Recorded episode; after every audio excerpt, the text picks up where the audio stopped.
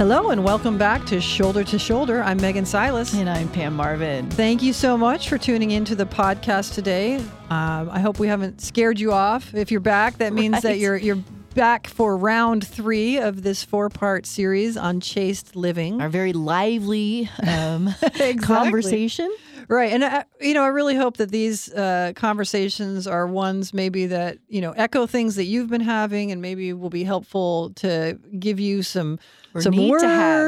Or, have, or sure. encourage you to have them with people in your life who, you know, maybe you've been shying away from having these difficult conversations because you're just afraid of how, you know, the person might react or causing some kind of rift in your relationship or whatever. But I think the reality is is that if we're going to have deep, meaningful, intimate relationships, we got to be willing to be honest and to risk some things, to risk being uncomfortable, to risk maybe even some disagreement in order to really get at the heart of the matter of who we are, what we believe, what God's plan for us is. If we can't share those things, then we're never really going to have truly fulfilling relationships with you know our friends our family members our other you know um, brothers and sisters in christ so you know god calls us to be bold he calls us to trust in in the goodness and light of truth that uh, it will bring about good even Right. you know even when sometimes it may seem difficult or it may cause some short term um, you know discomfort or even rifts that you know ultimately living in truth is the best way to live Right. We are called to do difficult things. We are called to these challenges. And I am the first person to tell you this was not in my upbringing. These things are so difficult and trying for me I I so lean toward that sensuality of keeping things nice and comfortable. You know, I'm a, a peacekeeper by nature and everything like that. And so it's I really believe, Megan, I'm gonna just be like very, you know, confession time here. I think that at the end of my life, the Lord will really chastise me most for not speaking more truth based on my own personal sensuality and not wanting to make people uncomfortable. I really do. I think I'm going to have a lot to pay for that. So that's a reason I'm really glad we're going to be having one of those challenging conversations that parents oftentimes need to have with their adult children, right? As we go into talking about um, chaste living in the unmarried state. Right. You know, I I used to be very much like you, Pam, in that sense of really wanting to be a conflict avoider. Like keep the peace. Yeah. I don't when I was in high school, early in college, like I remember even taking uh, there was this quiz that they gave us at the, you know, at school one time that kind of put people on this uh, spectrum as far as this very topic of conflict avoiding or or you know more on the other end of like kind of a fighter. And i was super on the end of conflict avoider like really far. And i swear i do not know what happened to me. At some point in you know Maturity. in college or whatever just somehow this fl- switch flipped in me that was just like everything just became about truth to me. Like Mm. I will pursue truth no matter what. No matter how uncomfortable it is, no matter what anybody thinks of me, like I'm going for for it. And the interesting thing is is that that very you know, switch flip was the same thing that led me to agnosticism and eventually to Catholicism. It was the same pattern. pursuit. That's right. You know, and it's just that that plan of how God wanted to take me. But so yeah, I mean, Mm. so now I'm at the point where, you know, one of the biggest compliments that I've ever gotten from one of my children is my son Robbie said to me one day, Mom, you're very comfortable talking about uncomfortable things. Ah. You know, and, and I was like, you know what? Thank you, Robbie, because that's what I hope for to be someone who is willing to talk about the uncomfortable things. Why? For love, out of love. And so, this issue of chaste living, it really is at its core about loving authentically Yes. right? That's and we all desire that so much. We want to love authentically. It is how we are ordered as human beings, how God made us is to want to love and be loved. But he's placed in us the desire to love and be loved in purity and in truth the way he loves us.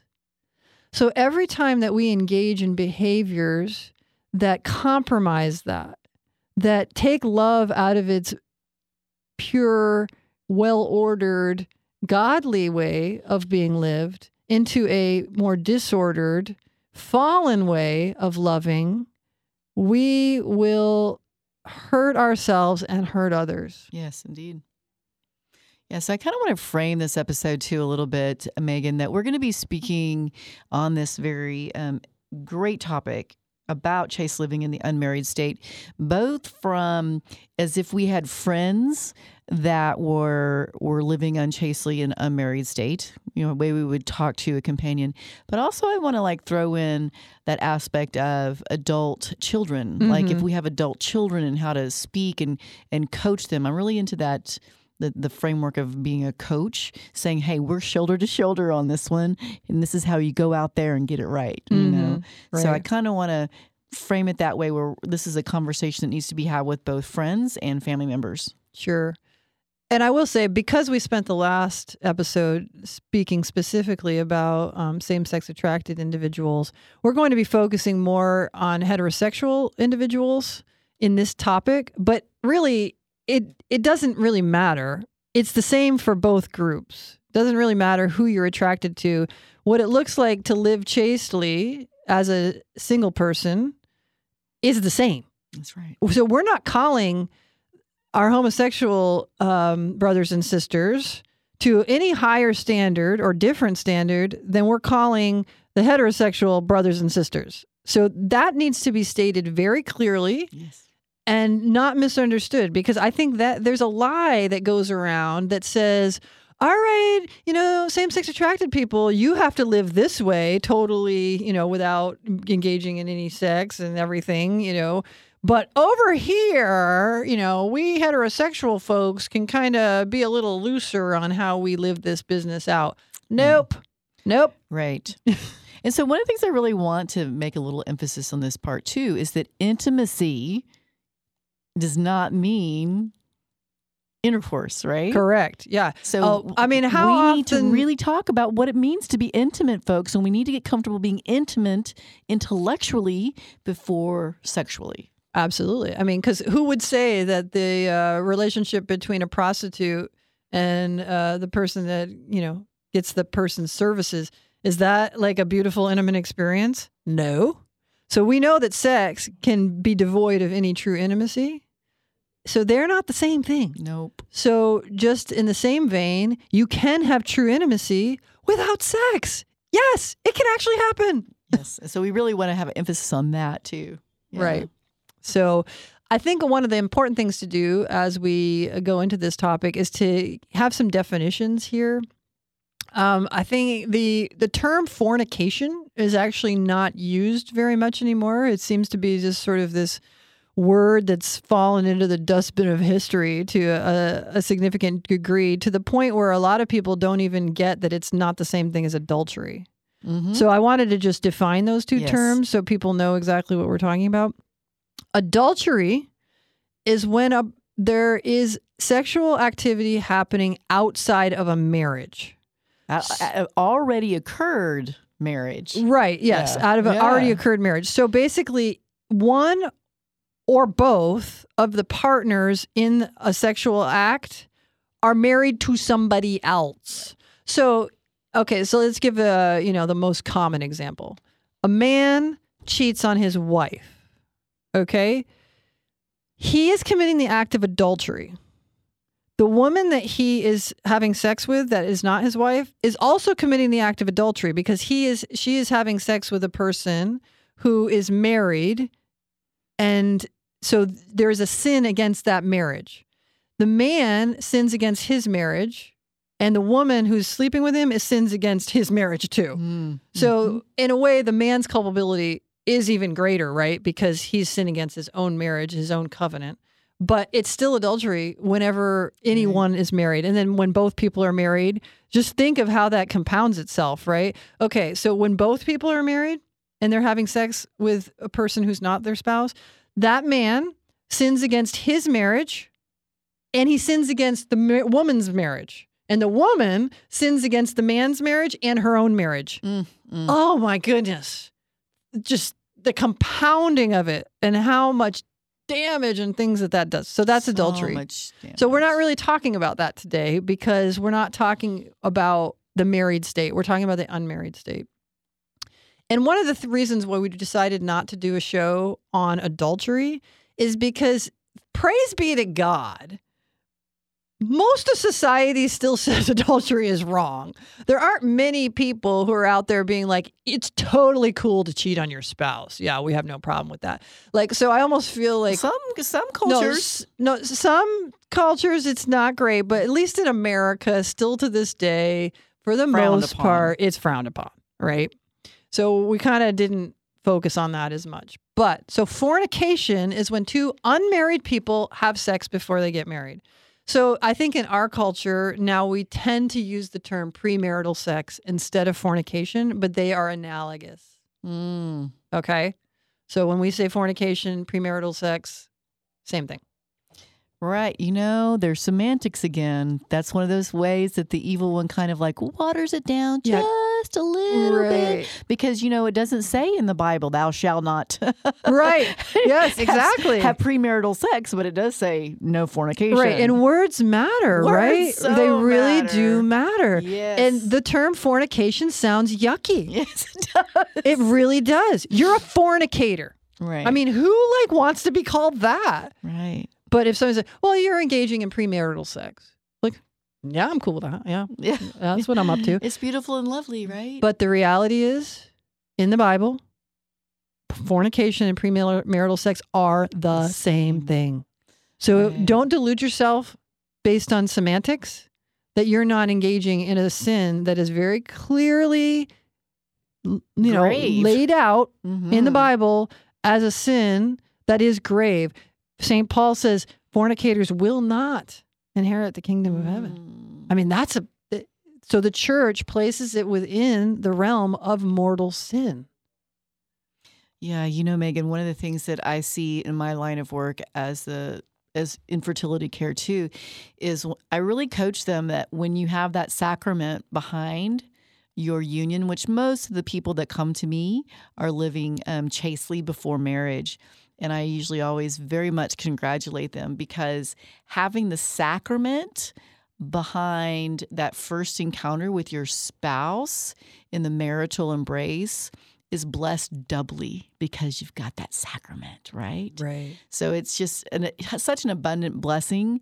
And there's so many psychosexual things that go along with that bond too Mm-hmm. that you would miss out on if you're fornicating. Right.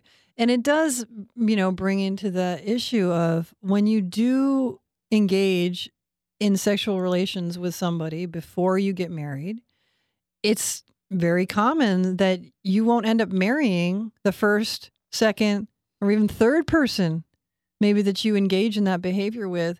And you bring that into your marriage. You can never put aside that you engaged in that most intimate of physical experiences with someone else. No, there's soul bonds there too. There Megan. are. Yeah. There are real So soul bonds that that. God created for a husband and wife. That was Mhm. one of the reasons he said, wait until marriage with the sacrament because I'm going to give you this amazing bond to one another by being the one and only to have sexual intercourse with. Right. And when you bring those other things into your marriage, I mean, I'm sure many couples have experienced that the specter of those previous relationships can raise their ugly head in the marriage where there's a maybe not a quite the same level of trust, Mm-hmm. a same level of feeling that the the person that they're married to is really all there in that relationship or there, Right. there- there's comparisons being happening or somehow there's a, an attachment that hasn't been broken to the other individual and cause can cause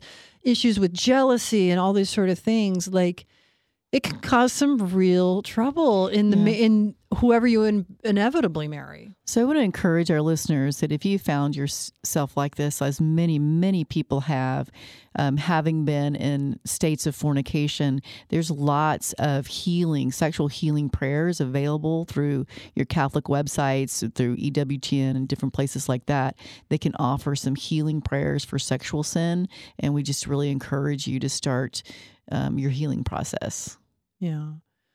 So what the church calls us to as um, single individuals is to be celibate, to not have sexual intercourse prior to engaging in a sacramental marriage.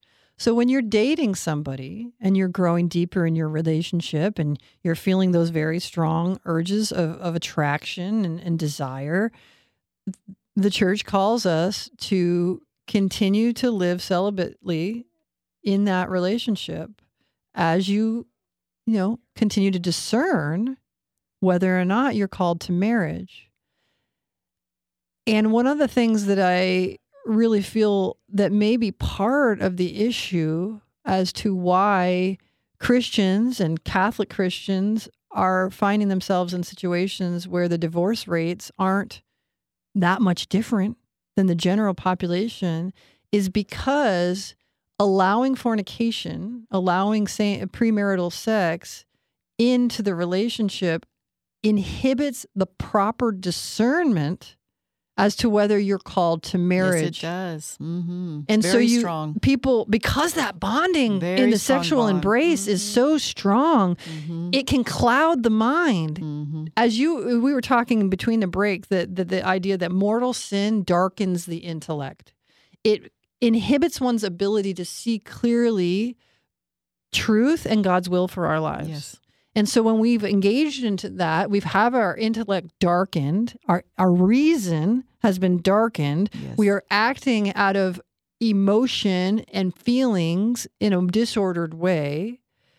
We are more likely to allow those disordered actions and those strong feelings to be our guide rather than the reason that God has given us and rather than seeking his illumination of what he's calling to us in our lives because when we're in a state of mortal sin we're actually separated from God's grace and so discernment is going to be near impossible when you are outside of God's grace Right. So, what was it you were saying in the break about dissonance? That intellectual dissonance. Oh, right, yeah. And so the the reality is is that human beings cannot stand to be in a state of cognitive dissonance when they are living in a way that's not in keeping with something that they know to be true or that they believe may be true.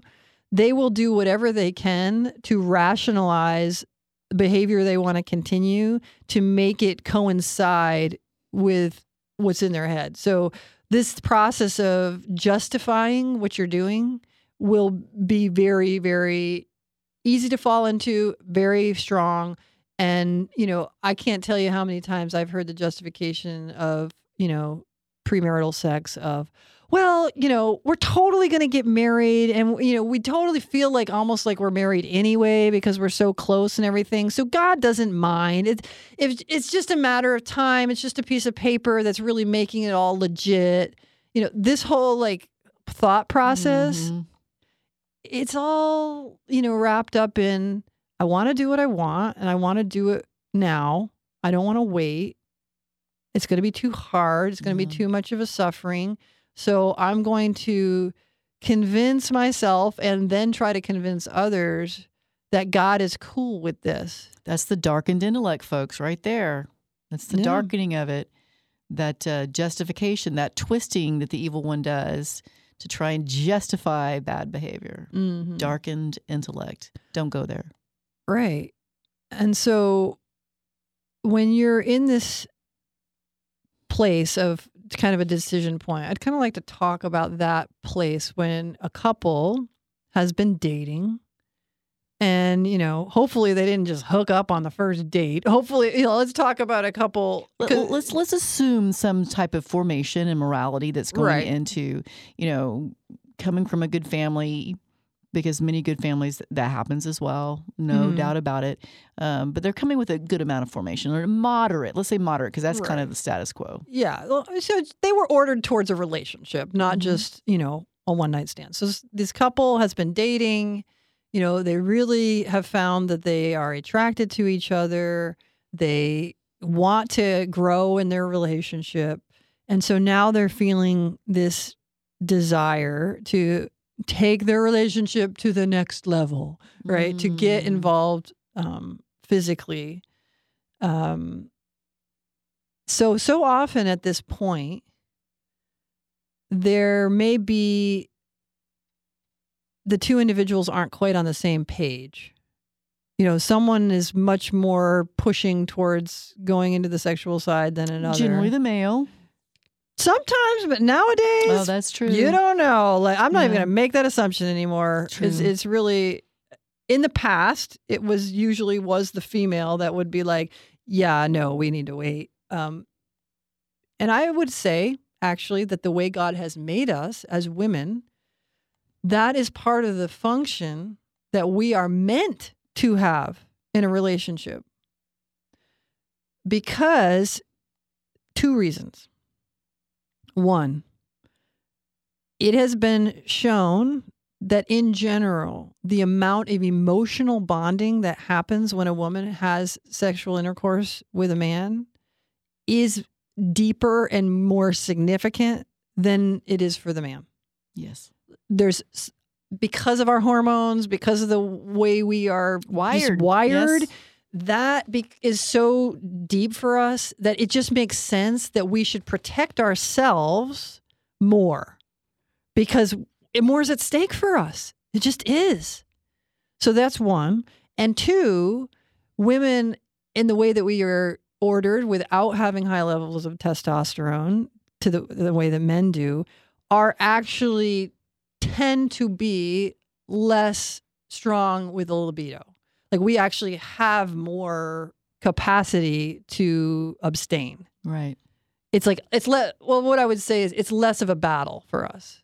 You know, and I think most women would agree that, you know, probably the average man is thinking about sex or feeling ordered towards it more than the average female. Obviously, there are exceptions to this. Yes, there are. And a, sometimes these exceptions can be natural, and sometimes they can be because of woundedness and a lot of disordered stuff too. You Sure. know, either that the man has a low desire or the female has a really high desire. That like there's a lot of factors that can be involved. But in general, women have these things built within them that they have a lower sex drive and they it's a higher risk of significant attachment when they do engage in sexual behavior. So I would say it is not sexist to say that a woman is ordered towards being more the person that says, let's slow it down, let's wait. It's not, that is not contrary to being feminist. That is ordered towards being feminist because it is Mm. acknowledging the true nature of our femininity. yes. So Beautiful. I just want to put Mhm. that out there. Yeah, it's beautiful. So if you're a woman out there who has been made to feel bad, that maybe you want to like not engage in sexual behavior before marriage or slow things down as far as um, physical intimacy, you're right on track. Don't let anybody tell you that that is being prudish, being, you know, somehow old, like lame and old school and everything. No, it's God. God how made you that way for a purpose. Right. And I want to strengthen you in that chastity to say what kind of the, let's say, the, um, why people or say a young woman is disordered in that way where she is an aggressor a sexual aggressor usually comes from that disorderedness of wanting to be loved and felt Mm. attractive and needing a man perhaps because of fatherlessness um, rampant in divorce as well, wanting that love and attention from a male figure, I think has been really at the heart of this female sexual aggression that we've seen really rise over the last 10 to 15 years. hmm Well, and I think it also, you know, this is getting a little off topic, but I'll just state it because it's relevant to what you just said. Is I think it is also this idea that feminists have cast sexuality and engaging in sexual behavior as a exhibition of power. Mm. And that's partially because men have used it inappropriately to exert power over women. Yes. That is true. But the fact that they sinned in that way doesn't mean that we should just go ahead and sin in the same way and like try to use it as the exertion of our own power, you know? And and honestly, you know, power is perfected in weakness, right? So it's it's kind of like in our ability to say, Lord, you know, you have designed sexual sexuality for a certain purpose, and I recognize that you know better than I do. I am weak. You are strong. I will go with what you have said is good Yes. instead of trying to say, I know what's good and I'm going to grasp the power for myself, right. you know? So you got this couple and they're discerning whether or not they should engage in premarital sex. So in that moment, it's really, really a crossroads in the relationship. And I think it's a really good place for a couple to actually ask themselves, what's most important in this relationship? Right. Because the, the physical drive can be really, really super strong, right? Sure. But is physical gratification the most important thing in your relationship? Because if it is, I'm sorry, but your relationship is not on good ground. Because the reality is, is that in any human relationship, be it a romantic relationship, a friendship relationship, a uh, child-parent relationship, God should be the central figure in the relationship, and then how you relate to each other should be ordered towards His will and His desire for the good of the other. Which is a perfect segue to Humanae Vitae. You know, I have quite a heart for um, natural family planning.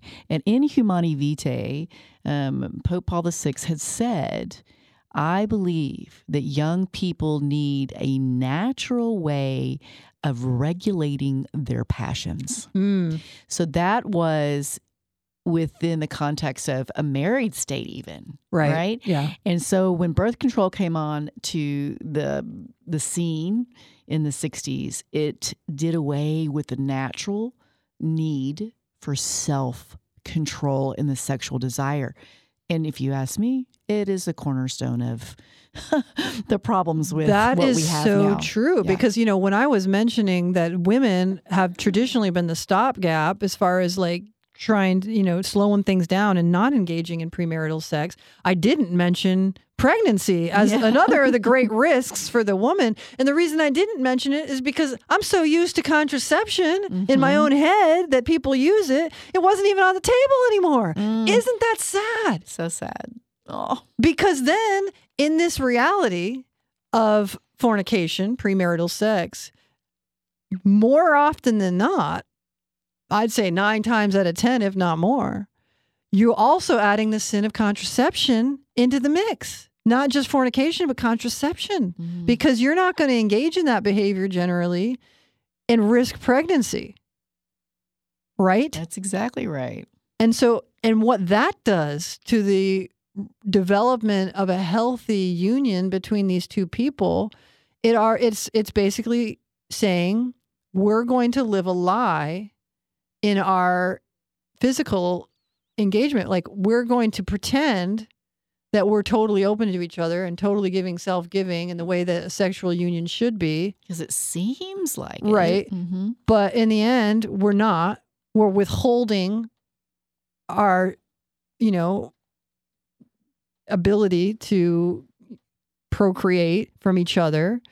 And we're pretending that we're married when really we're not. Right. I'm going to give everything to you, but my fertility. And even in the married state is quite heartbreaking. Quite Yeah. heartbreaking. It's really, really tough. So, you know, it really, I'm glad that you brought that up, Pam, because that is a significant part of this whole picture. Absolutely. And one of the big reasons why, you know, premarital sex has just exploded in our culture because it is consequence free for the most part from the standpoint of pregnancy. Now, is it consequence free as it relates to our spiritual state and our emotional state and our psychological state? Absolutely not. It really does have some significant um, impacts. also in Humanae Vitae, he also predicted out of uh, wedlock births, right? Mhm. An increase.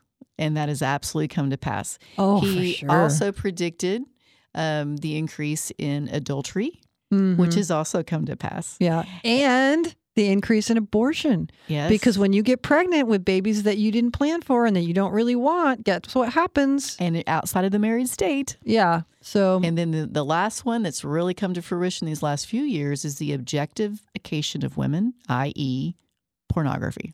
Mm, which is what we're going to talk about in the next subject. Look at that segue. Yeah, but before we go to that, I do want to speak just briefly about cohabitation because so Oh. often people equate Yeah. premarital sex and cohabitation as being like the same thing, but they're actually not. And it's interesting because in our last podcast, we were talking about homosexuality. The topic of cohabitation kind of came up, right? Right. Like if you're just going to choose to be uh, chaste and not engage in sexual behavior as a same sex attracted couple, wouldn't it be okay to live together? Right? Well, I was saying back then the for the two reasons of near occasion of sin and scandal, no, it's not okay to live together. I say the same thing That's right. for the heterosexual couple for the reasons of near occasion of sin Yes. and scandal. You should not be living with the person who is not your spouse in a manner that appears to all Right. to be like a marital relationship. And how about this statistic? I learned this statistic when I was in marriage prep that couples who cohabitate before marriage have even higher divorce rate. Oh, absolutely. of like 60 to 70%. It's major. It's very major. So I was like, Yeah. oh, statistically, ain't doing that. right. No.